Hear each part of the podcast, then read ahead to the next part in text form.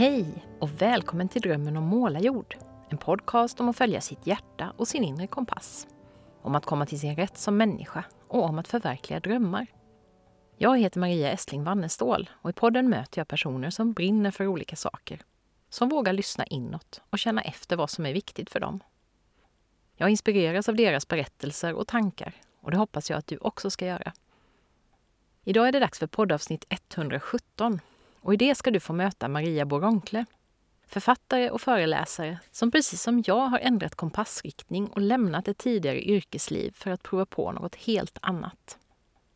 Vårt samtal handlar bland annat om ledtrådar i barndom och uppväxt till de val man gör som vuxen. Om att få nytta av kunskaper och erfarenheter i nya sammanhang. Om att finna sig till rätta på nya platser i världen.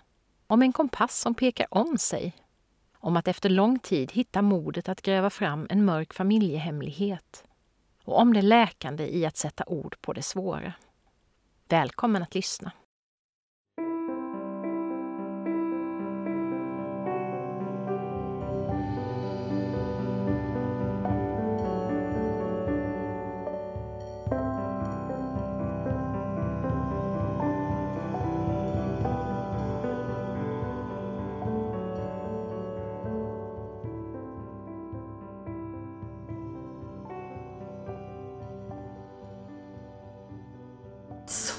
Då Maria, varmt välkommen till Drömmen om målen jord. Tack så jättemycket. Så roligt att du sitter här med mig idag. Ja, verkligen. Fredag i november när det, de första snöflingorna har kommit faktiskt. Det är inte klokt. Det är inte klokt. Nej, men det har varit det var nästan sommartemperatur fram till i förrgår tror jag. Så här 12, Alltså 13 helt plötsligt. Och så blev det plötsligt kallt och snö. Ja, men det är väl lite mer så här det ska vara. Det känns lite mer Ja. naturligt. Jättekul att ha dig här. Jag tänkte vi kunde börja checka in lite grann. Jag vet att du är lite jetlaggad kanske, eller har varit i alla fall. Så Ja. hur känns det just idag? Eh, Just idag känns det ganska till. bra, för jag har sovit eh, nästan 12 timmar. Åh, vad gott. Jag kom tillbaka från USA i förrgår, Mm. så att eh, nu känns det bra. Ja, kommit ikapp lite. Ja, precis. Ja.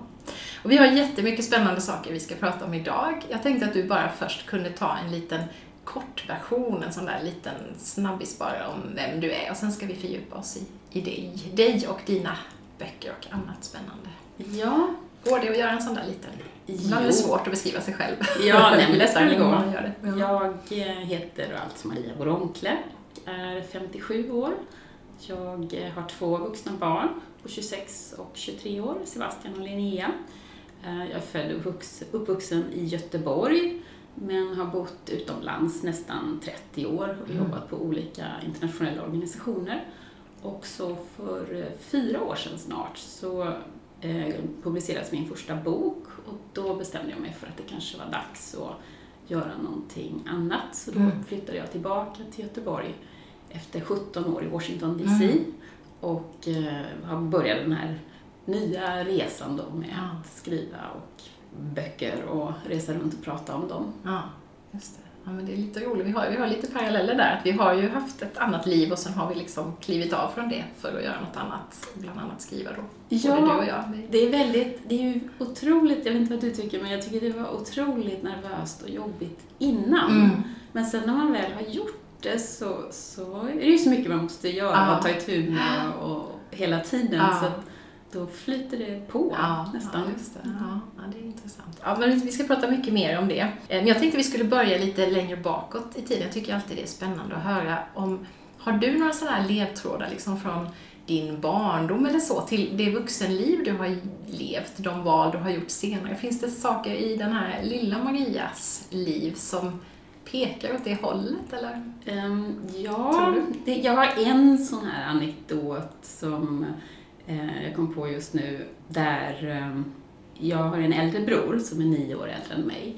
Och eh, innan jag kunde skriva själv så såg jag ju att han eh, gick i skolan och skrev och, och mina föräldrar förstås och sådär. Och jag vill ju också gärna kunna skriva. Så jag, jag vet att jag fyllde avlagda såna här anteckningsböcker med det som jag tyckte då var berättelser. Ja. Men det var ju bara krimskrams. Men jag var rätt stolt över de där ända tills Ah. det kom en han kan ju inte ha varit mycket äldre än mig då, kanske sju, åtta år, men han, en släkting då som eh, hade lärt sig att skriva, som öppnade den där för att läsa och, och bara, det här går ju ingenting. Och jag blev så förkrossad, jag kommer fortfarande ihåg den där känslan. Så att, eh, det var väl kanske mitt första försök att skriva en berättelse. Ja, just det. det var du en sån som läste mycket också, eller? Nej, det du var inte? jag inte Nej. alls faktiskt. Vi pratade lite om ADHD och sånt Mm. innan nu och jag hade kanske en sån Ja. diagnos när jag var liten fast jag inte visste om det. Jag Nej. vet inte. Men eh, jag har alltid haft svårt att eh, sitta still och göra Jag vill alltid göra Mm. Göra någonting. något. Ja, just det. Så att eh, jag idrottade jättemycket och det gör Mm. jag fortfarande i och för sig. Men Mm. jag, när jag var liten idrottade jag väldigt mycket och eh, jag läste egentligen inte några böcker alls. Vi hade inte mm, några böcker hemma nej, heller var, nästan. nej, just det. Men Alltså. eh, min, eh, min bror gav mig Sagan om ringen när jag Mm. var 12 år. Och den har jag fortfarande inte kommit igenom. Inte jag heller. Och sen hade vi kanske inte världens roligaste lärare Nej. på nej, gymnasiet det är klart. och Sånt sådär. påverkar ju också Så att om man, blir eh, intresserad eller inte. Ja, så jag läste kanske mina första romaner när jag slutade gymnasiet Mm. och, och, och jobbade Ja. eh, i matsalen på SKF. Ja, ja. För då behövde, kände man att man kanske behövde komplettera lite Ja. med att läsa. Ja, Men det var, det, det var såna här 80-talsromaner Ja. med mycket glamour. Ja, just det. Mm. Joanne Collins och Ja, precis. sådana. Ja, precis. Ja, där var jag också. Lace tror jag det var någon Ja, det känner jag igen. Mm. Men jag vet inte Ja. om det var hon eller om det Nej, var någon men det var, den hade jag i min bokhylla. Den känner jag igen. Den var väldigt sådär rosa och fin på Ja, utsidan också. väldigt mycket spets. Eller hur? Ja. Men du, det här internationella livet du har levt då, fanns det sådana, var det något som du tänkte på redan tidigt eller hur, hur hamnade du i den? Ja, det var det. Mm. Det kom nog eh, kanske redan på högstadiet och väldigt mycket på gymnasiet.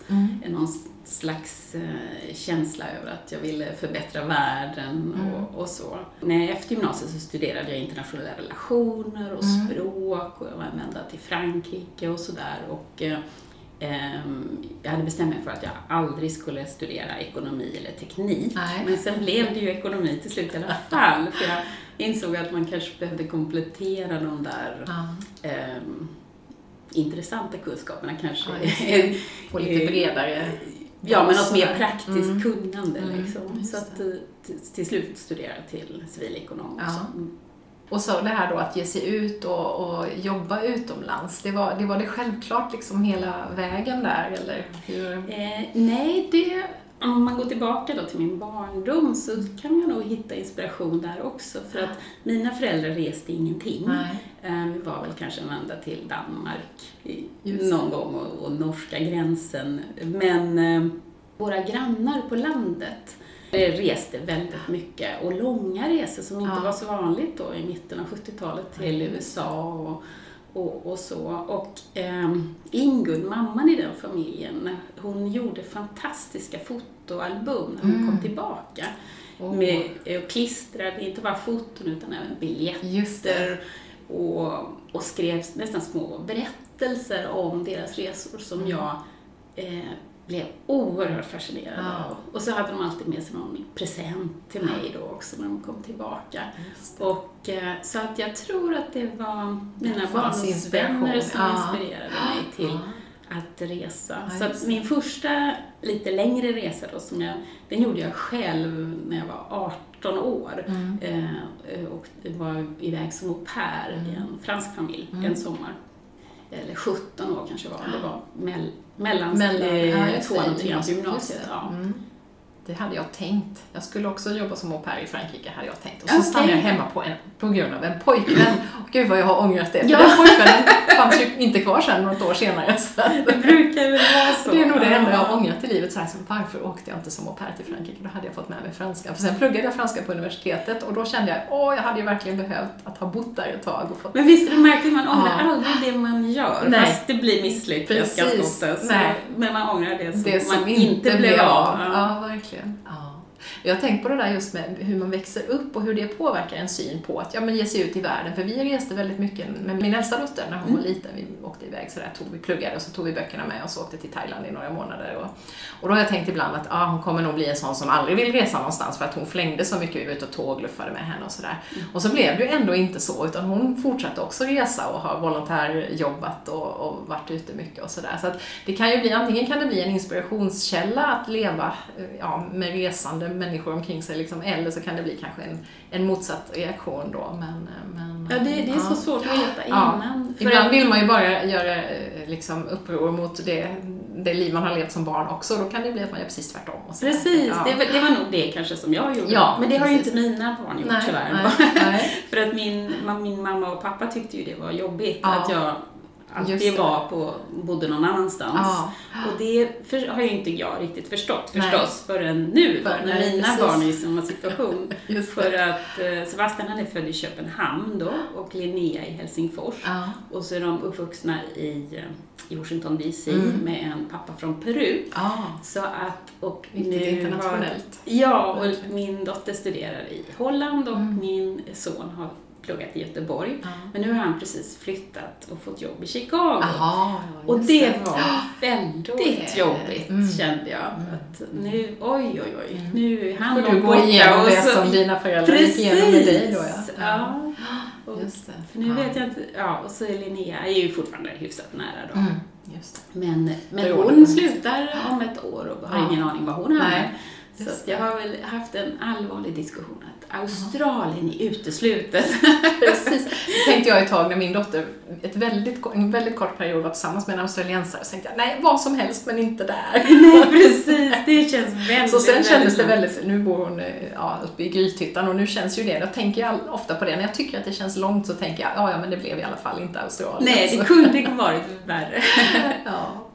ja, men du, då, spännande, för då har, du, då har du bott i, du har bott i Köpenhamn och Helsingfors, stora städer i andra länder, ganska nära Sverige, och sen blev det Washington då. Mm. Och hur, hur blev det så? Hur blev det att du hamnade i- på de här platserna? Eh, ja, vi, jag hade, det första jobbet var på FN i Köpenhamn Mm. och det var ett treårskontrakt. Och sen flyttade vi till Finland och jobbade där i fem år på Ja. Nordiska utvecklingsfonden. Mm. Och eh, jag var väl egentligen rätt sugen på att flytta tillbaka till Danmark. Jag trivdes Ja. otroligt bra, eller trivs otroligt bra i Köpenhamn.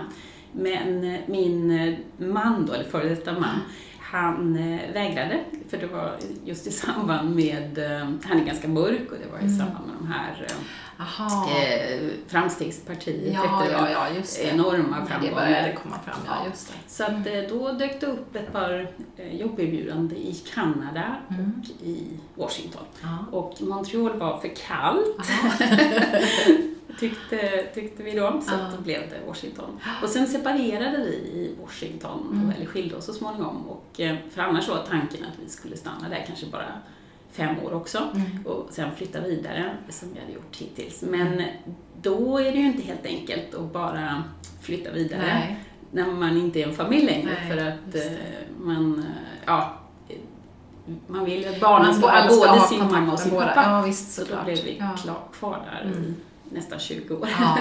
Men det var en jättebra stad Ja. att bli kvar i, Ja, men jag har ju hört fler som säger det. Jag har vänner som också har bott i Washington ganska länge och som trivdes väldigt bra där. Vad är det som är så bra med Washington? Washington är den perfekta blandningen av småstad och storstad, Mm. tycker jag. Mm. För det är, det är inte jättestort. Eh, och det är väldigt grönt och låg bebyggelse.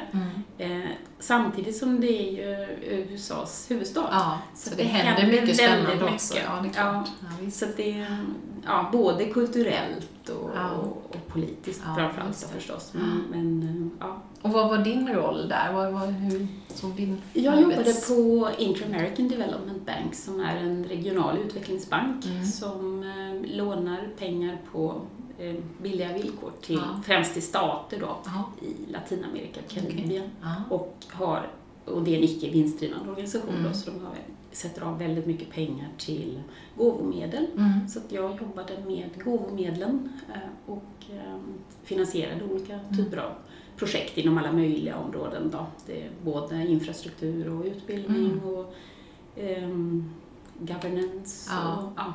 Ja, men så det låter ju verkligen som att du fick, göra, du fick använda inte bara din ekonomutbildning då, utan du fick verkligen användning för helheten och, och ja, det var inte en vanlig bank, bara nej, bankär, nej, utan det var inte. helt annat. Nej, jag kan, jag kan Ah. nu har ju min son studerat ekonomi då, så eh, det är ju, man, man glömmer ju väldigt fort. Jag har ju faktiskt aldrig riktigt Mm. jobbat som Nej, ekonom, nej. så det här redovisning och det är Nej, till och med en precis. utmaning nu som författare. Ja. att Jag ska sköta min egen bokföring, det. Och Det så, något helt annat. det är något helt annat. Så att, eh, Ja, nej, så att, eh, det var det var ett bra sätt att komma in Ja, ja. och, och ha den där. Sen, sen är ju faktiskt, det får man ju säga, att i USA så är man kanske inte riktigt lika, eh, det är inte riktigt lika viktigt att man har den där praktiska Nej. universitetsutbildningen. Det räcker att man har en master i Ja. vad som helst egentligen. Så kan man ändå jobba Mm. på företag och sådär. Mm, Så mm.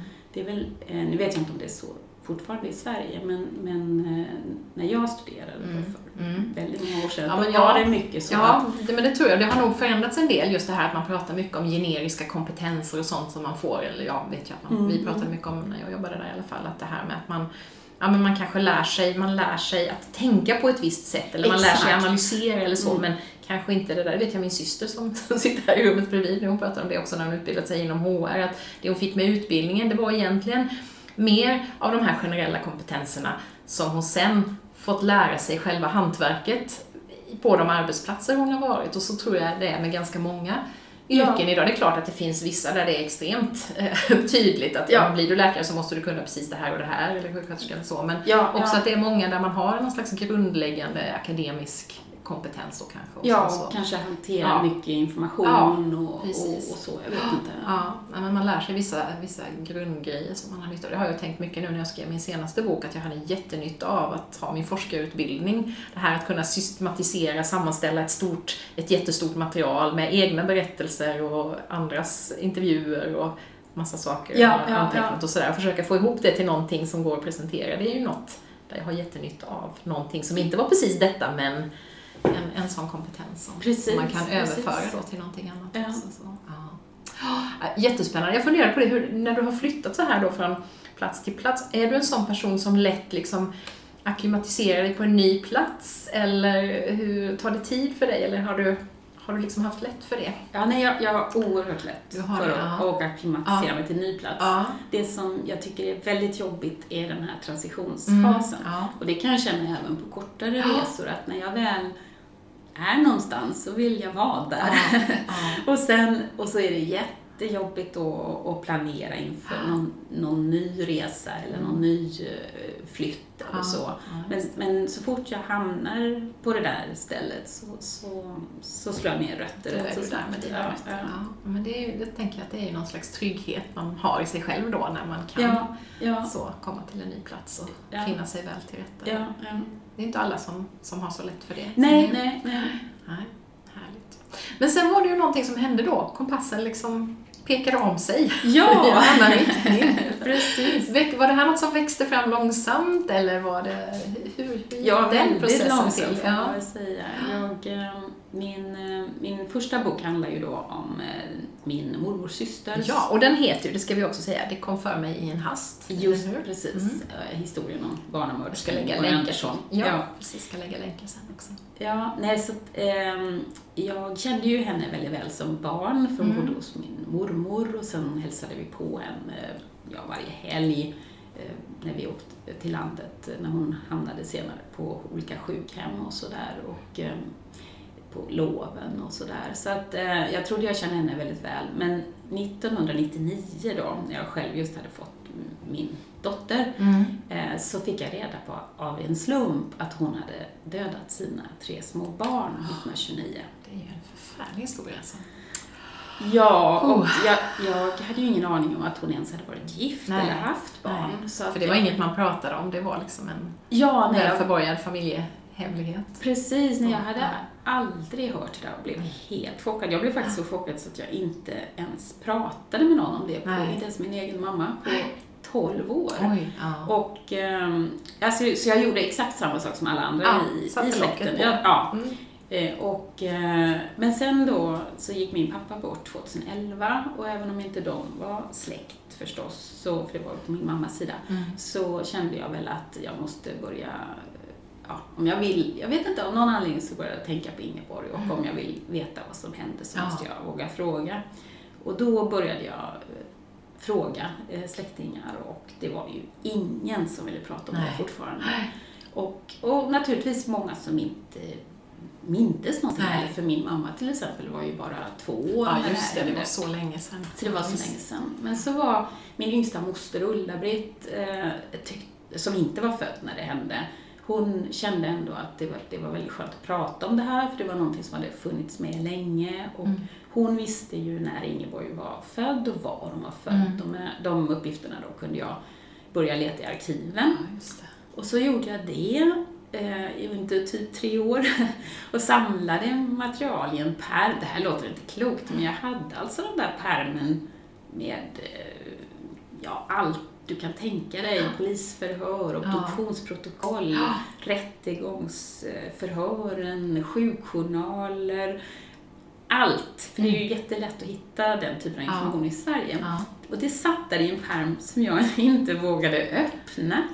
Ända tills jag, eh, min, till och med jag gav det till min moster och en kopia och till min bror. Så de läste det där innan mig och ville diskutera. Så jag hade lite svårt att säga att jag inte själv hade läst det ännu. Men, men eh, jag bestämde mig för att ta tjänstledigt några månader hösten 2014. Mm. Och då, för att eh, mina barn flytt, skulle studera i, i Göteborg. Mm. Sebastian började på Handels och eh, Linnea, vi skulle göra utbytesår på Mm. eh, gymnasiet. Ja. Och då tog, tänkte jag, då följer jag med dem några månader och så skulle jag göra det här samtidigt.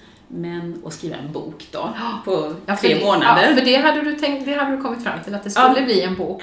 Ja, det, jag, tänkte, kom. jag tänkte väl inte det kanske från början, utan då ville jag bara För försöka förstå del själv. förstå. Ja. Men så tänkte jag, men då hade jag väl kommit till den där att jag, nu måste jag börja läsa det där materialet och så ska jag skriva en bok.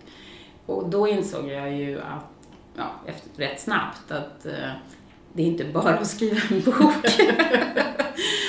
För jag visste ju inte vad, vad åt man på Nej. kvinnofängelset här i Växjö Just till exempel precis. och vilka rutiner hade man? Gick man upp? Vad hade man på sig? Mm. Det var först när jag själv skulle skriva en, Ja. en bok som jag insåg hur mycket Hur mycket när det är just en historisk eh, som utspelar sig längre bak så har man inte den kunskapen ju. Nej, precis. Och sen, sen var jag ju ekonom då också, så jag blev ju jättefascinerad av alla fakta Ja. och sådär. Så det blev ju inte någon tilltalande berättelse Nej. sådär. Och då började jag studera kreativt skrivande Mm. så småningom och så Här i Växjö? Eh, in, inte Inte först. Nej. Jag läste på Mittuniversitetet. Ja. Eh, men sen från C-nivå då Mm. och upp till masternivå som Ja. jag blev klar med här i våras har det varit på Växjö. Ja, just det. Fast mest på distans Mm. då förstås. Ja. Och särskilt under pandemin. pandemin kunde vi inte ens träffas på Nej, avslutningen. Men eh, nej, så det blev ett väldigt långt och stort projekt Ja. eh, på ja, många år. Så det var en lång resa. Och då, men då när boken äntligen skulle komma ut så, så kände jag väl att under väldigt lång tid så hade jag ju jobbat heltid och studerat på halvfart och skrivit en bok Mm. och ja, du vet, hem Försöka få ihop. få ihop Allt, allting ja. så jag kände att det kanske inte är hållbart i längden och nu har jag en bra ursäkt kanske att göra något Mm. annat men, eh, men eh, Ja, det är ju jätte... växte fram under väldigt lång tid. Jättespännande process, tänker Ja. jag. Just att hitta någonting så spännande i sin egen historia. Alltså. Ja. Och så göra, för det hade ju lika, du hade kunnat låta locket ligga på, eller du hade kunnat titta igenom det här för egen del. Okej, nu förstår jag, och sen stannat där. Ja, Men att då, att då ändå göra någonting där man får sprida den här... Men det är väl lite sådär som när man, när man får en, eller när jag får en, en idé eller en fix idé så är det för att inte det ska ligga och mala i huvudet hela tiden och förstöra ens nattsömn. Så är det enklare om, jag får, om man får ner det på papper så kan man liksom plocka bort det. Just det. Så det var väl lite så jag kände. Ja. eh, Alltså, det var ingen tanke att det skulle bli någon bok som publicerades, Nej. eller, utan bara skriva ner det själv Mm. för att få ur det ur huvudet lite för att det är kanske inte jättesunt att, fundera på en död släkting dygnet runt. Nej men det tänker jag ju, det pratar jag ofta om när jag är ute och föreläser om i förhållande till till exempel anhörigskap då, just det här att sätta ord på saker som, ja men för det är ju samma sak, det är ofta man oroar sig, man är frustrerad och man ligger och, och svårt att sova och ältar och ältar och ältar. Att just det här att sätta ord på det i ett samtal eller i skriftlig form. Jag har ju gjort det, jag har ju bearbetat jättemycket när jag har skrivit mina både romaner och den här anhörigboken som jag har gjort nu. Och just det där att liksom, ja, systematisera lite, strukturera upp allt som bara loopar runt. Liksom. Ja, det, ja, det är ja. något väldigt läkande ja. i det, tror jag. Ja, Oavsett verkligen. vad det handlar om. Ja. Verkligen. Ja. Vad har du fått för mottagande av den här boken nu då? Ja, det har varit... För vilket år, vilket år kom den? Eh, den kom i december 2018. Mm. Det har varit riktigt överväldigande, får man säga. För att eh, jag eh, Eh, I början så var det då inte så många släktingar som ville prata om det och sådär och i, i bygden och så. Men eh, i, jag tror i och med att det tog så lång tid för mig mm. att, att uh, bli klar och jag bodde så långt bort så, så växte det fram någon slags um, jag vet inte vad jag ska säga, men det blev tvärtom till slut. Ja, att till slut, ty nu tycker nog alla att det är väldigt bra ja. att det kom ut till slut. Ja från att inte ha velat prata om det så Nej. är det nu väldigt många som vill prata om det väldigt mycket. Ja. Så det var lite sån ja, ketchup-effekt. Ja. Och, det var, och det var ju fantastiskt eh, fint mm. att få vara med om. Mm. Eh, och bland annat från då att i min släkt hade man, eh, och Ingeborg själv också förstås, hade slängt alla foton på barnen och, och och gravstenen, deras gravsten till exempel, ja. hade gömts undan. Det var så skamfyllt det här förstås. Ja, eller, eller sorgligt eller svårt. Eller? Ja, jag tror kanske det var väl någon kombination av sorg och skuld och skam. För man ville, på den tiden fanns det ju inte någon kunskap riktigt om man pratade ju överhuvudtaget inte om... Nej. nej så jag tror att det kanske... I början tyck, upp, tyckte jag det var... Jag var väldigt arg över detta. Mm. Att man, för det var min mammas mm. tre kusiner ja. och flickan lika gammal som min Just mamma. Som, eh, som dog och jag kände mig väldigt mm. upprörd hur man mm. kunde liksom bara låta deras existens ja. försvinna. Ja, Men sen ju mer jag, jag läste på och, och och lärde mig om det här så mm. känner jag väl kanske att det var nog deras enda sätt ja. att hantera situationen och överleva ja. själva. Precis, och det var ju en helt annan tid. Man hade ju inte alls dem. Nej, precis. Så att, med, så att då, men från då att det har varit helt eh, undangömt så fick jag kontakt med eh, släktingar till mm. barnens pappa. Mm. Och de hade ju sparat brev som Ingeborg skrev från mm. fängelset till sin man. De hade foton på barnen och de hade inte alls så svårt Nej. att prata om det här som min familj. Och de hjälpte mig ja. sen då att även eh, få upp barnens gravsten, ja. så nu kan man se den igen. Ja. På, på, och då kändes det som att, och jag, jag dedikerade boken till barnen också, så det kändes lite som att de fick upprättelse Lite på något sätt. Där, ja. Ja, ja. Visst. ja, fint. Och du har varit här i Växjö också, för hon satt på kvinnofängelse här ja, i Växjö. Det är ju ja. också spännande. Ja, verkligen. Ja, här vi sitter nu. Ja, jag var här i 2019 och ja. pratade om boken, men även innan då i researchsyfte var jag här. Allra första gången jag var i Växjö, det måste, det måste varit eh vintern 2015 eller någonting. Mm. Och, eh, så jag har tagit på mig lite mer kläder den här ja. gången. För det var väldigt kallt ja. första gången ja. jag var här. Var det lätt att få tag och hitta material där och sådär? Eller är det, ja, det, var det, det, det tycker jag. Ja. väl dokumenterat. Det var väldigt... Uh, nu är ju uh, allting, alla arkiv är ju utspridda mm. över hela Sverige. Ja. Så att jag har ju fått material från allt från ja, Göteborg förstås då, och regionarkivet, mm. men även från Vänersborg och från mm. Trollhättan och från Vadstena ja. och från Stockholm. Det är ju spännande att lägga det pusslet där kommer ja, från en massa verkligen. olika håll. Så. Ja. Jag tycker det är jättespännande med historiska ja, romaner eller dokumentärromaner eller vad det Ja, det är väldigt lätt att fastna där, för ja. det finns ju alltid något mer man vill lära ja, sig. Ja, så. precis. Jag lyssnade på Sara Lövestams tre Monica-böcker här, Aha, som jag, där hon också har hon har också varit med i podden för övrigt, Sara. Eh, ja. Men jättespännande och där hon har grävt bakåt och bakåt och bakåt och bakåt och bakåt och följt liksom släkter ja. längre och längre och längre bak. Eh, också mycket kvinnoöden och sådär. Jätte, jätte Jag tänker just på vilket enormt arbete det är att Ja, sätta ja. sig in i det här och, och precis som du sa förut. Att, att, det blir, att det blir rätt liksom, för att det ska kännas det inte är något som skaver så här, nej men det där skulle inte den personen ha kunnat säga eller det där hade man Ja, inte kunnat ja, äta eller ha på sig eller så. så Ja.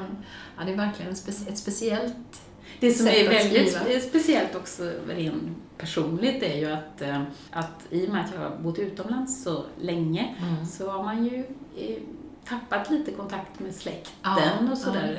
ja, och, eh, och i och med att jag skrev den här boken så jag brukar skoja om det. Varje gång jag är ute nästan och pratar om, Ja. om boken så kommer det fram någon och säger att ja, men vi måste vara sysslingar. Ja. det är jättefint. Ja, för visst. att eh, Ingeborg hade ju hon var näst yngst av sju syskon Ja. och hennes äldsta eh, syster hade elva barn. Ja, så, Så det, det finns väldigt gott om många. sysslingar. Släktingar, ja. precis i nästa led. Så, att det, så att det känns ju lite som att det Ja, att man har hittat tillbaka lite Mm, till sina mm, rötter mm, också. Mm. Ja, jättefint. Mm. Och du är ute och pratar eh, om den här. Vad, vad är det för ställen du pratar? Är det hembygdsföreningar, bibliotek eller vad är det som... Eh, Det är lite av Lite blandat, ja. Eh, eh, bibliotek och sen eh, hembygdsföreningar, men också många Ja, släktforskarföreningar. just det. Ja, det förstås ja. Ja. Det är klart. Så det- ja. ja. Och sen har det blivit en dokumentärfilm Ja, också. Det var ju också jättespännande. ja, Hur eh, gick detta till? ja, nej, det är en, en, en god vän till mig. Vi jobbade ihop på vårt första jobb faktiskt, Ja. på eh, Exportrådet i Madrid. Han var på Handelskammaren och eh, sen skolade vi båda om oss då.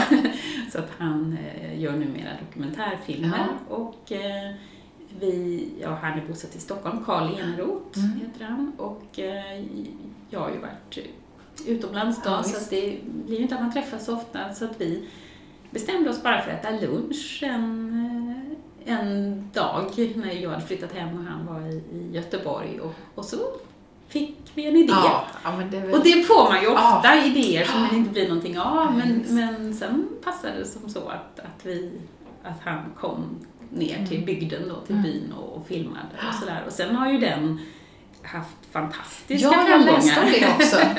Otroligt häftigt. Ja, det är en kort dokumentär då på Ja. en kvart. Ja. Men han har ju fått pris för den i både London och Miami och New Jersey. Och, Otroligt. ja. Jätteroligt. Så då sprids ju berättelsen. Liksom, Ja, Får den precis. egna vingar. På Ja, ja, ja. Och du, boken har också blivit översatt ja, till...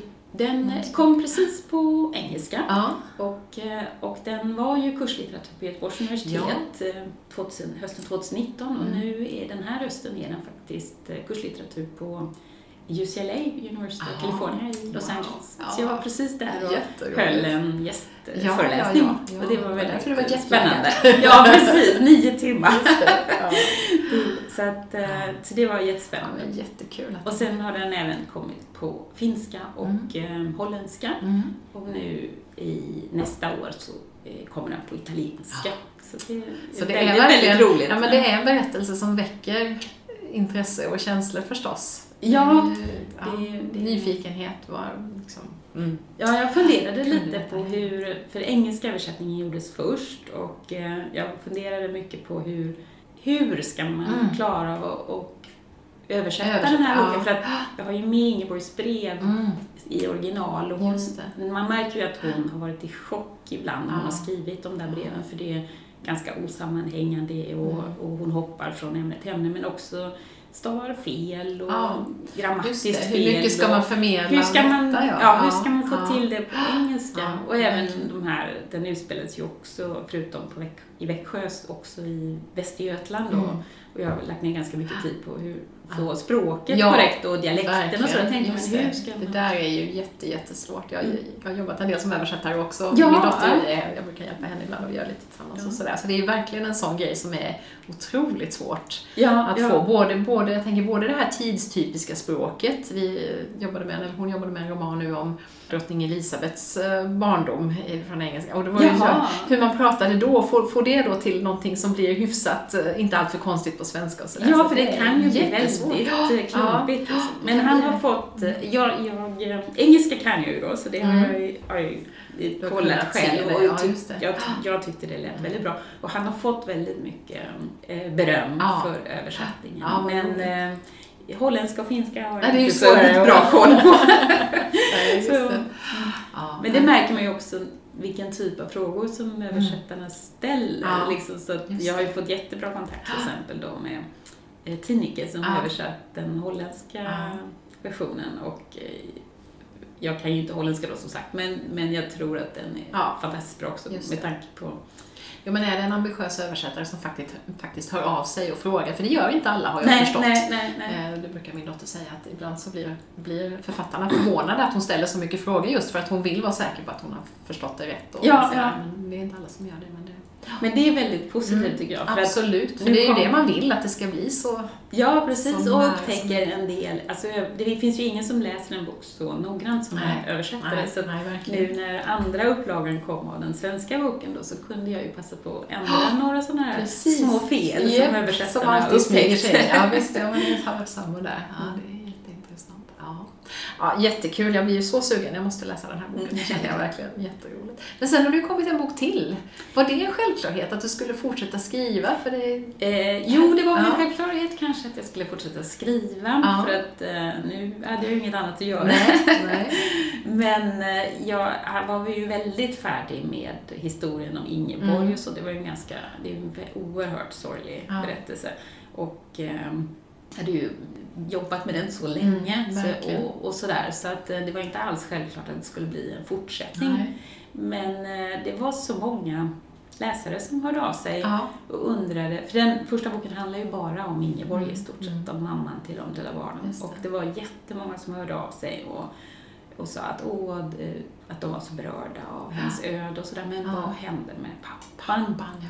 Så att eh, bok två då, eh, som kom nu i mars, den utspelas 15 år efter den här tragedin, Mm. 1944 till 46, i pappans eh, nya liv, så Mm. att säga. ja. Och eh, det var ju också, Ingeborg, berättelsen ramlade ju på av en slump. Mm. Men även den här berättelsen fick jag reda på av en slump. För att eh, han, eh, pappan, levde ju ett väldigt stillsamt liv sen Ja. och fortsatte vara jordbrukare på samma gård och så.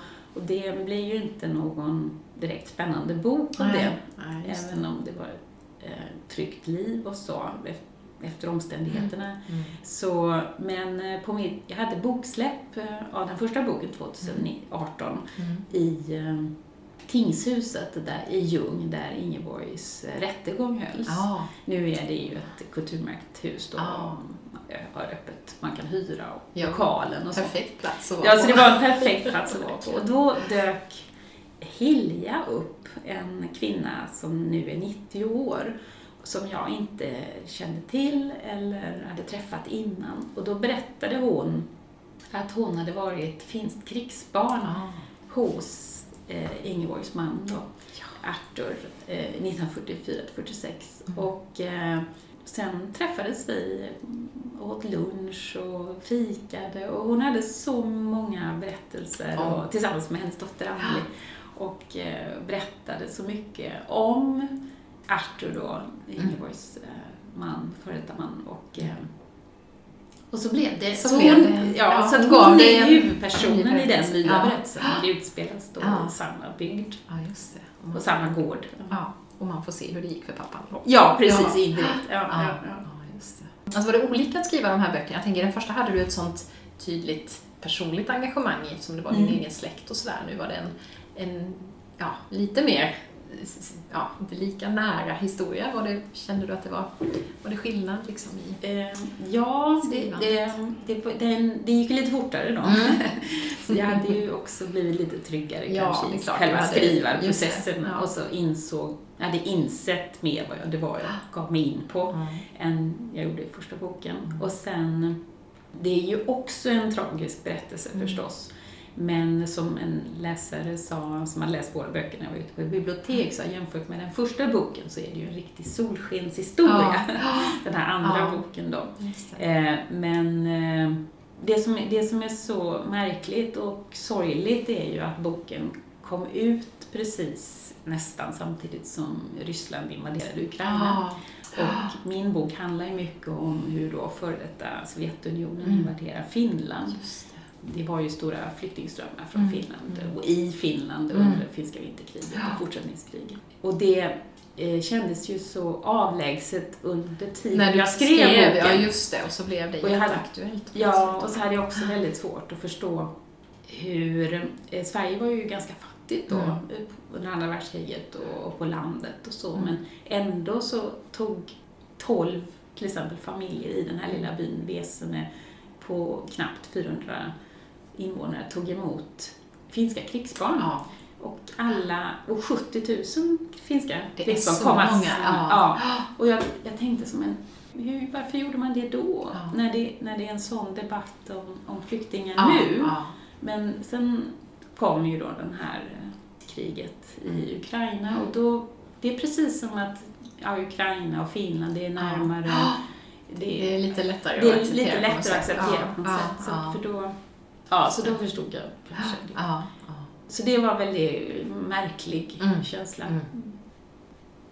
Om du tänker nu på det livet du lever nu, när du skriver böcker och är ute och pratar och sådär, och så tänker du på livet som det var innan, ja, för tio år sedan kanske. Vad, vad tycker du är, vad är den största skillnaden för dig rent, ja sådär, Ja, känslomässigt eller praktiskt också för den delen? ja det, det, jag kan, eh, det jag kan sakna är att ha den här, det tror jag aldrig jag skulle sakna för Mm. övrigt, för jag är ingen sån rutinmänniska. Nej. Det, jag saknar faktiskt rutinerna.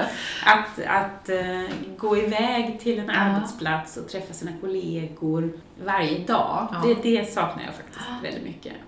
Men, men jag saknar inte mina arbetsuppgifter. Jag Nej. tycker det är fantastiskt skönt att Mm. kunna bestämma själv och, och få ägna mig åt någonting som kreativt och, och lära mig nya saker Ja. hela tiden. Ja, det är klart. Det är ju oerhört fantastiskt. Lärorikt, ja. Och sen det där tänkte jag på som du nämnde när du satt på lunch med din vän där. Att Ja. Det kommer en idé och så kan man förverkliga den om man vill. Ja, ja, Till ja. Jag tänker på hur det var på universitetet när jag fick idéer där. Jaha, nu är detta något som ska processas i 15 styrelser och kanske om ett och ett halvt år kanske vi möjligen, om någon nappar på idén, kanske det kan bli någonting. Men här kan jag ju få en idé och så dag, nästa dag kan jag börja jobba Ja, det den. låter väldigt det- mycket som en internationell organisation. Det är Ja. också Ja. som om man ska ha en idé, det är som att Ja. styra om ett tankfartyg. Ja, liksom. det ska verkligen. verkligen tungrot så. utredas. Ja, ja. Så det kan jag uppskatta enormt med det här livet, att, att få, få vara sådär kreativ, få Ja, lov att ja. göra det, att det Ja. faktiskt är det jag ska göra. Ja, jag ska ja, vara ja. kreativ, jag ska hitta idéer och jag ska ja, ja. förverkliga i alla fall en del av dem, kanske inte Ja. alla. Ja, och att om man, om man behöver sova till Mm. nio Ja. eller tio eller ännu längre någon morgon så kan man Så faktiskt kan man göra det, så kan man sitta upp och skriva på natten istället. Ja, det ja. Ja, Det har jag känt nu, för jag har varit lite mer nu instyrd. Jag har ju varit egen nu i tio år och haft det väldigt fritt sådär också. Mm, så, så mm, nu mm. det här året så har jag jobbat halvtid då i perioder som, som eh, cirkelledare, skrivpedagog och, och plötsligt haft liksom tider att förhålla mig till. Ja. Eh, så. Och det har jag verkligen känt att, oh, oh, nej, det här vill jag inte tillbaka till. Eh, Ja, nej, jag, det kan jag känna ibland. Ja. Gud, jag håller på att bli som en pensionär. Ja, så att man har ja, en grej inbokad. Nej, men hur ska jag hinna göra det andra då? Sen tänker jag också när man, när man får jobba med någonting som, som, man, ja, men som vi brinner för då, att få Ja, skriva, ja. att få dela berättelser och, och allt det här. Det, det, det är ju en fantastisk förmån, verkligen. Jag är så otroligt tacksam att jag får göra det. Men så finns ju den här baksidan också när man ja, men på något sätt tar tag i sin passion och gör den till sitt yrke. Att, ja, antingen så ibland kan det bli att det blir en prestation av det som kan lite grann sätta sordin på det här. Det har jag hört många som berättat om. Eller så kan det bli att man är så passionerad så att man Ja, man brinner kanske ut för att man kastar sig så med hull och hår. Det, har du upplevt några sådana baksidor eller är det Eh, 100%? Jo, det jag kan känna att eh, förut var ju det här min hobby. Ja, och nu har jag ju ingen hobby. nej, man hittar en ny hobby. Ja, precis. Så Det, det är för att eh, när det, ens hobby blir ens jobb Ja, så finns det ju en jättestor risk, i alla fall har jag märkt det hos mig själv, att, att jag kan inte sluta. nej. Utan man jobbar hela tiden.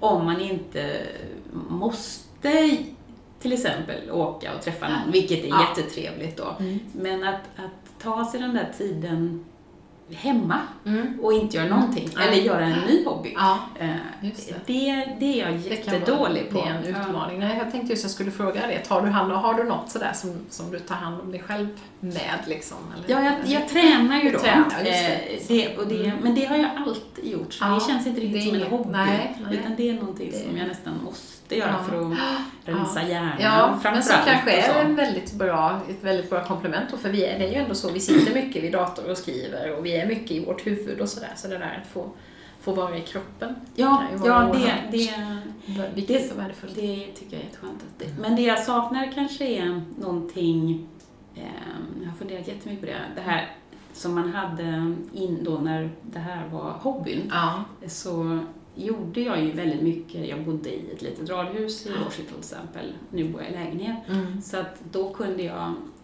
måla ett rum till Mm. exempel ibland. Eller jag kunde rensa ogräs. Ja. Eller du vet, sådana här mekaniska Ja, ja, som är så skönt för hjärnan.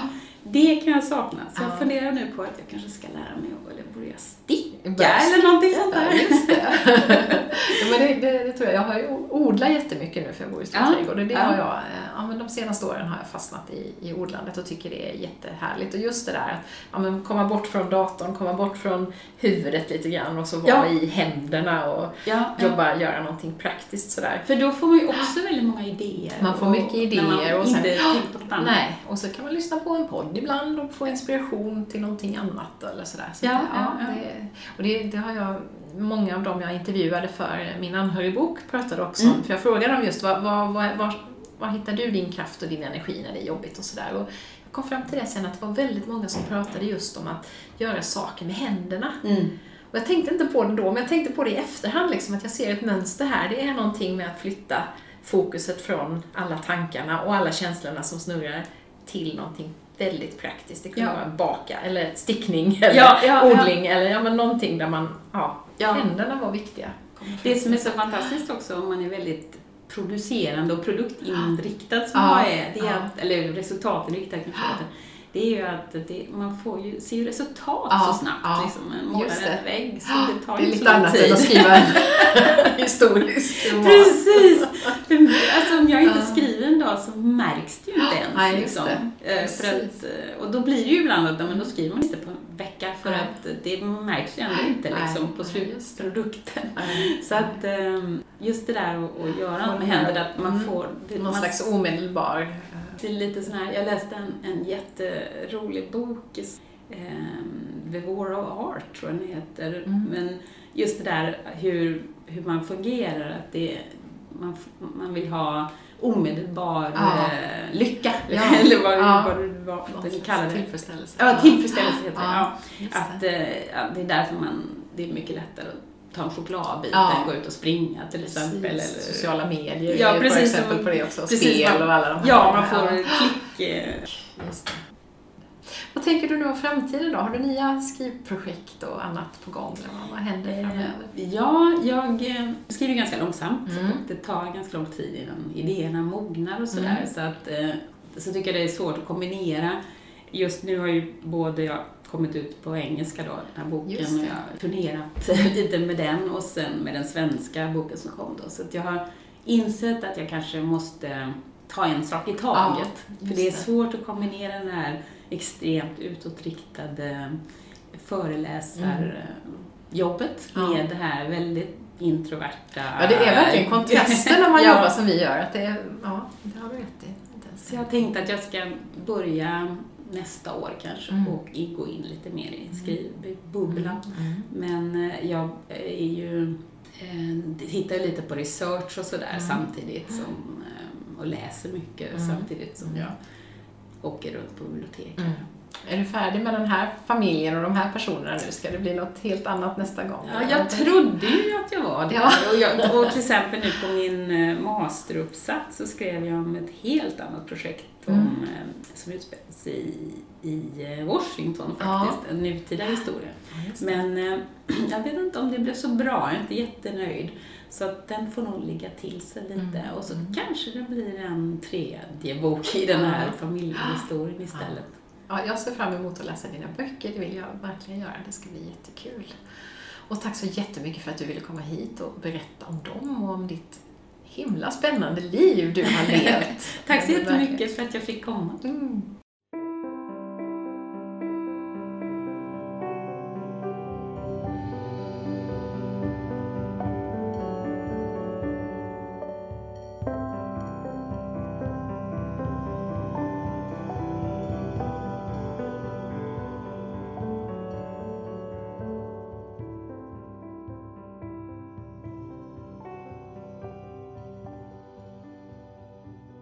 Ja, det finns en hel del paralleller mellan Marias liv och mitt. Förutom att vi delar förnamn och råkade hamna vid borden precis bredvid varandra på Kronobergs bokmässa i lördags. Där vi båda också föreläste om våra författarskap. Vi har ju båda gjort den där livsresan där vår kompassnål har ändrat riktning. Och vi har lyssnat inåt och vågat ta klivet in i en helt ny värld. Och visst är det läskigt, precis som Maria sa, men också otroligt spännande. Jag har nog inte en enda dag ångrat mitt val, Även om jag stundtals legat vaken och grubblat över hur i all sin dag jag ska få ihop det ekonomiskt. För en sak är säker. Rik blir man inte på att skriva böcker och föreläsa om man inte är Camilla Läckberg. Eller ja, i alla fall inte rik på pengar, men däremot på en väldig massa andra saker. Både Maria och jag har också börjat vår skrivresa med att hämta berättelser ur vår egen verklighet. Hon den om sin släkting, jag om erfarenheterna av att vara anhörig till en mamma med demenssjukdom. Men så har vi också klivit vidare och skrivit om annat än det som finns i vår egen historia. Det där tror jag är en resa som väldigt många författare gör. Vi har också båda jobbat med omfattande research. Maria för båda sina historiska romaner. Jag för mina tidigare läromedel, när jag skrev för studentlitteratur. Och nu när jag samlat material till min senaste bok, Anhörig i ett hav av känslor. Sen finns det förstås också sånt som skiljer oss åt. Som att Maria har levt stora delar av sitt liv utomlands medan jag stannat kvar på i princip samma plats som jag växte upp på. Mitt älskade målarjord, som den här podden är döpt efter, ligger bara ett par mil från mitt barndomshem. Och så har ju Maria skrivit i en historisk kontext, vilket kräver ett helt annat researcharbete än att exempelvis skriva romaner i nutidsform. Jag beundrar verkligen alla som orkar. Och det är så viktigt för oss nutidsmänniskor att också få ta del av tidsdokument från det förflutna. Innan vi avslutar idag skulle jag vilja komma med några tips så här i adventstid. Det är faktiskt mindre än en månad kvar till jul när jag spelar in det här. Dels har jag i år en extra spännande julkalender att bjuda på i poddflödet. Lisa-Marias jultankar heter den och är ett samarbete mellan mig och min vän, kollega och återkommande poddgäst Lisa Moreus. Vi hoppas att de korta små samtal på olika teman som finns i varje lucka från 1 december fram till och med julafton ska inspirera dig till reflektion och samtal. Vill du vara säker på att inte missa någonting så går det fint att prenumerera så att du får dagens lucka i din mejlkorg varje morgon att ta med dig in i dagen. Du hittar information om hur du gör på poddens webbplats dromenomalajord.se och det är förstås helt gratis att prenumerera. Kanske finns det också någonting i min julklappssäck som skulle kunna värma någon som du bryr dig om. Här hittar du allt ifrån mina böcker, romanerna, barnböckerna om Lovis ansjovis och min senaste anhörigbok och virkade meditationskuddar av återbruksmaterial till webbkurser och mentorskap. Välkommen att botanisera och adressen är mariaestlingvannestal.se verksamhet julklappstips. Tack för att du har lyssnat idag och varmt välkommen tillbaka.